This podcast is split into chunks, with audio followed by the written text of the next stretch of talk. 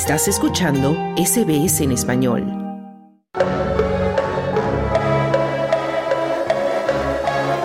Hablemos de fútbol. Y ya llegamos a tiempo de Hablemos de fútbol y se encuentra con nosotros en la línea Sergio Levinsky. Sergio, muy buenas tardes. Hola Carlos, muy buenas tardes. ¿Cómo estás? Un placer.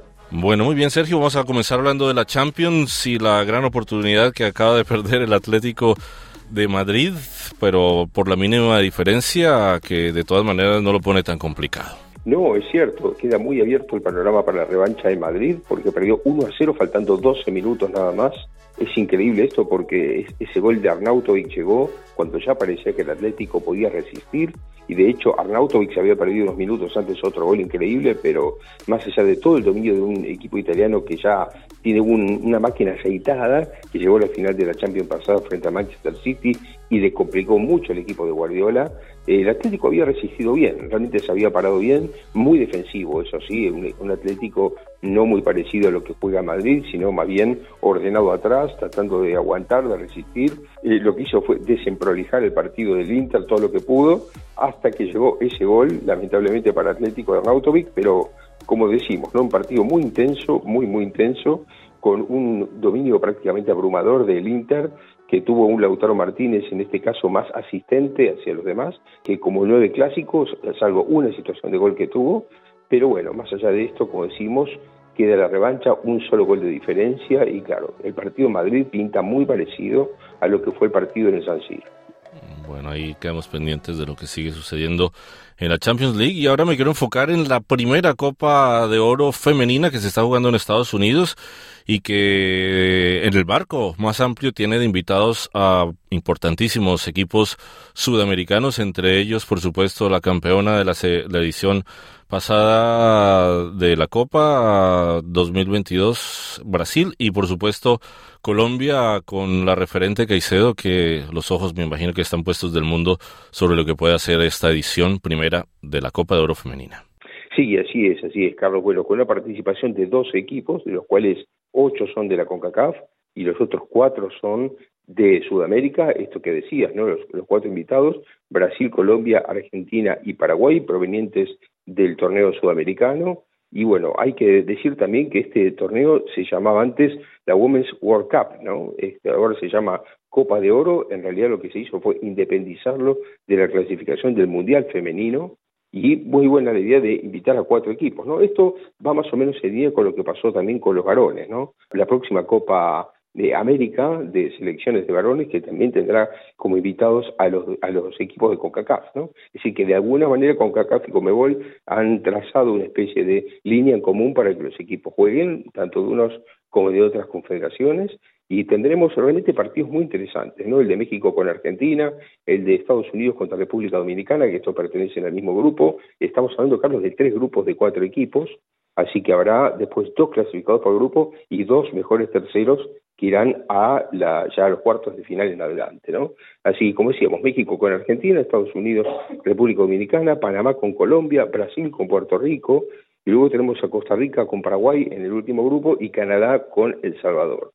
Sí, bueno, muy, muy interesante esto. Vamos a ver cómo sigue, pero bueno, lo importante es que están los mejores equipos, ¿no? Basados en el ranking, basados también en los títulos que han ganado y en el caso de Sudamérica, los cuatro primeros. Bueno, nos volvemos ahora para Europa, Sergio, y vamos a hablar del tema de la semana. Me imagino que es algo que están pendientes no solo aquí en Australia, sino a nivel mundial es la contratación, bueno, la firma que ha hecho supuestamente Mbappé con el Real Madrid y todas esas cláusulas que habían con su contrato con el PSG y se hablaba de la frustración del PSG por no poderlo vender. No sé si, si en el trasfondo haya algo más en términos de lo que significa la firma de Mbappé con el Real Madrid. Bueno, aquí hay varias aristas muy interesantes, Carlos. La primera de todas es que, bueno, Mbappé a partir del primero de enero tenía la chance de conversar con otros clubes por el hecho de que el 30 de junio quedaba libre y el reglamento de los jugadores, el reglamento del mercado de pases en Europa permite que seis meses antes de quedar libres los jugadores ya tengan la libertad de hablar con otro club. En este caso, bueno, Mbappé hace siete años, este es un culebrón muy largo, que venía hablando con el Real Madrid, hubo dos no muy sonados, especialmente el último hace dos años, cuando decidió a último momento quedarse en el PSG, se dijo que fue por la llamada del presidente Macron, que le pidió por favor que siendo él un representante tan cabal del fútbol francés se tenía que quedar un poco más, pero bueno, se ve que le arrancó la promesa de que pasados estos, o, terminado de firmar el contrato aquel, eh, él tenía libertad de movimientos para el próximo contrato. Entonces, lo que comunicó al PSG, y el PSG lo hizo oficial, es que no, eh, no va a seguir el último año de los tres que tenía firmado, que tenía un contrato hasta 2025, y ahora los medios españoles, esto sí Carlos es un poco raro, dicen que ya firmó su contrato con el Real Madrid. Es decir, que por más que el Real Madrid no da a conocer oficialmente esta transferencia, que yo creo que no lo hace porque todavía está en juego eh, las ligas ¿no? de cada uno de los países y la Champions. Por lo tanto, mientras el, el Paris Saint Germain y el Real Madrid estén en Champions también, vigente, no creo que lo den a conocer, ¿no? Pero sí ya se habla de cifras concretas. Por ejemplo, se está hablando de 150 millones de euros en cinco años, ¿no? Esto es porque, claro, Mbappé está vendiendo su pase prácticamente como jugador libre. Entonces, bueno, el Real Madrid le paga estos 150 millones en cinco pagos, de los cuales estamos hablando de un pago que es por lo que va a ser el salario bruto, otro por lo que es el fichaje y lo último por derechos de imagen. Así que estamos hablando de cifras realmente espectaculares, ¿no? Claro, no son cifras como las que cobra en el PSG. El PSG, Mbappé cobra más todavía porque tiene una prima de fidelidad que estaba cobrando hasta ahora. Estamos hablando de unos 70 millones anuales, aquí estamos hablando de 50. Realmente es un, igualmente cifras muy, muy grandes. Y el otro tema que hay que decir también, eh, Carlos, es que eh, no se dijo mucho, pero uno de los motivos por los que también Mbappé esta vez puede abandonar el PSG y no tiene las presiones de la vez anterior, es que hace pocos días entró una firma, un, digamos, un agente estadounidense al capital del PSG, que se llama Actos. Compró el 12,5%. Entonces parece que eh, los estadounidenses están por la idea de rejuvenecer el equipo, es decir, empezar a contratar otra clase de figuras, como por ejemplo pasó con Seydou Demi o también con Barcolá, jugadores nuevos, jóvenes, que tiene ahora el PSG, y parece que van a ir al mercado a buscar más jugadores jóvenes, en lo posible también franceses, con la idea de generar un proyecto más parecido al del Manchester City. Es decir, no tanta desesperación por títulos, sino un objetivo más largo plazo, pero ir consolidándose como equipo, porque hasta ahora el PSG, con esta fórmula de los galácticos y grandes estrellas, no tuvo tanto éxito. Mm, bueno, increíble lo que pasa también allí en Francia. Y vamos a terminar hablando de una noticia un poco más triste y es la muerte de una de las leyendas del fútbol alemán, de Andreas Breme. Sí, así es. Lamentablemente, Andreas Breme falleció a los 63 años de un ataque cardíaco, había sido internado de urgencia en una clínica de Múnich y bueno, lamentablemente no, no, no pudo salir de esa clínica. Eh, él tiene una carrera muy importante, un jugador que eh, participó en tres mundiales, nada más y nada menos, pero no solamente participó, sino que hizo cuatro goles en esos mundiales siendo el lateral izquierdo y ganó uno de los mundiales, el de Italia 90, con un gol suyo, ¿no? En la final con la Argentina, ese penal frente a Goicochea, faltando cinco minutos nada más, un penal, Carlos, que ahora reconoció que no fue.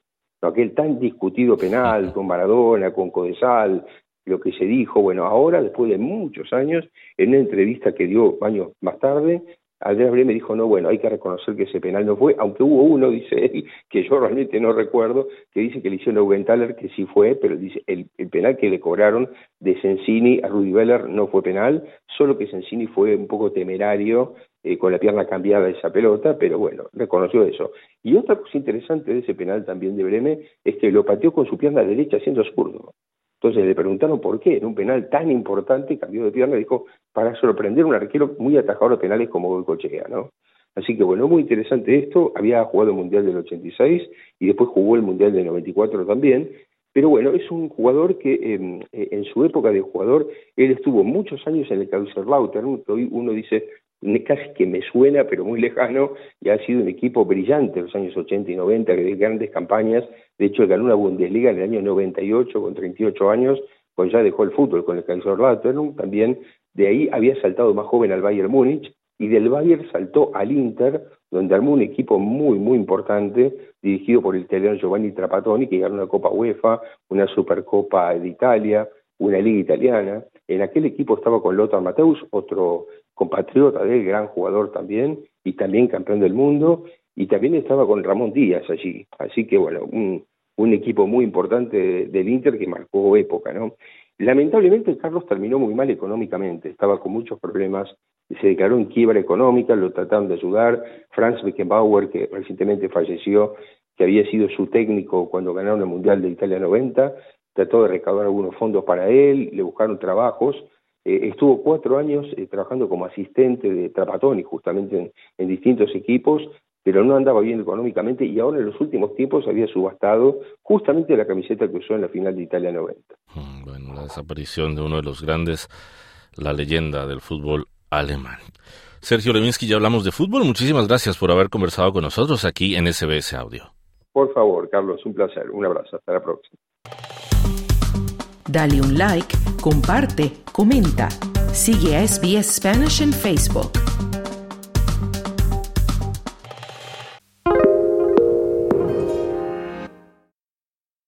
SBS is Australia's most trusted multilingual broadcaster. Our listeners are loyal, highly engaged, and have supported countless local businesses. We offer advertising packages for businesses of all sizes. Our experienced sales team will guide you through the process of owning a great campaign. Bring your own ad or have our production team make you something in one of our 68 languages. Start the conversation with your new audience today. Email sales at sbs.com.au.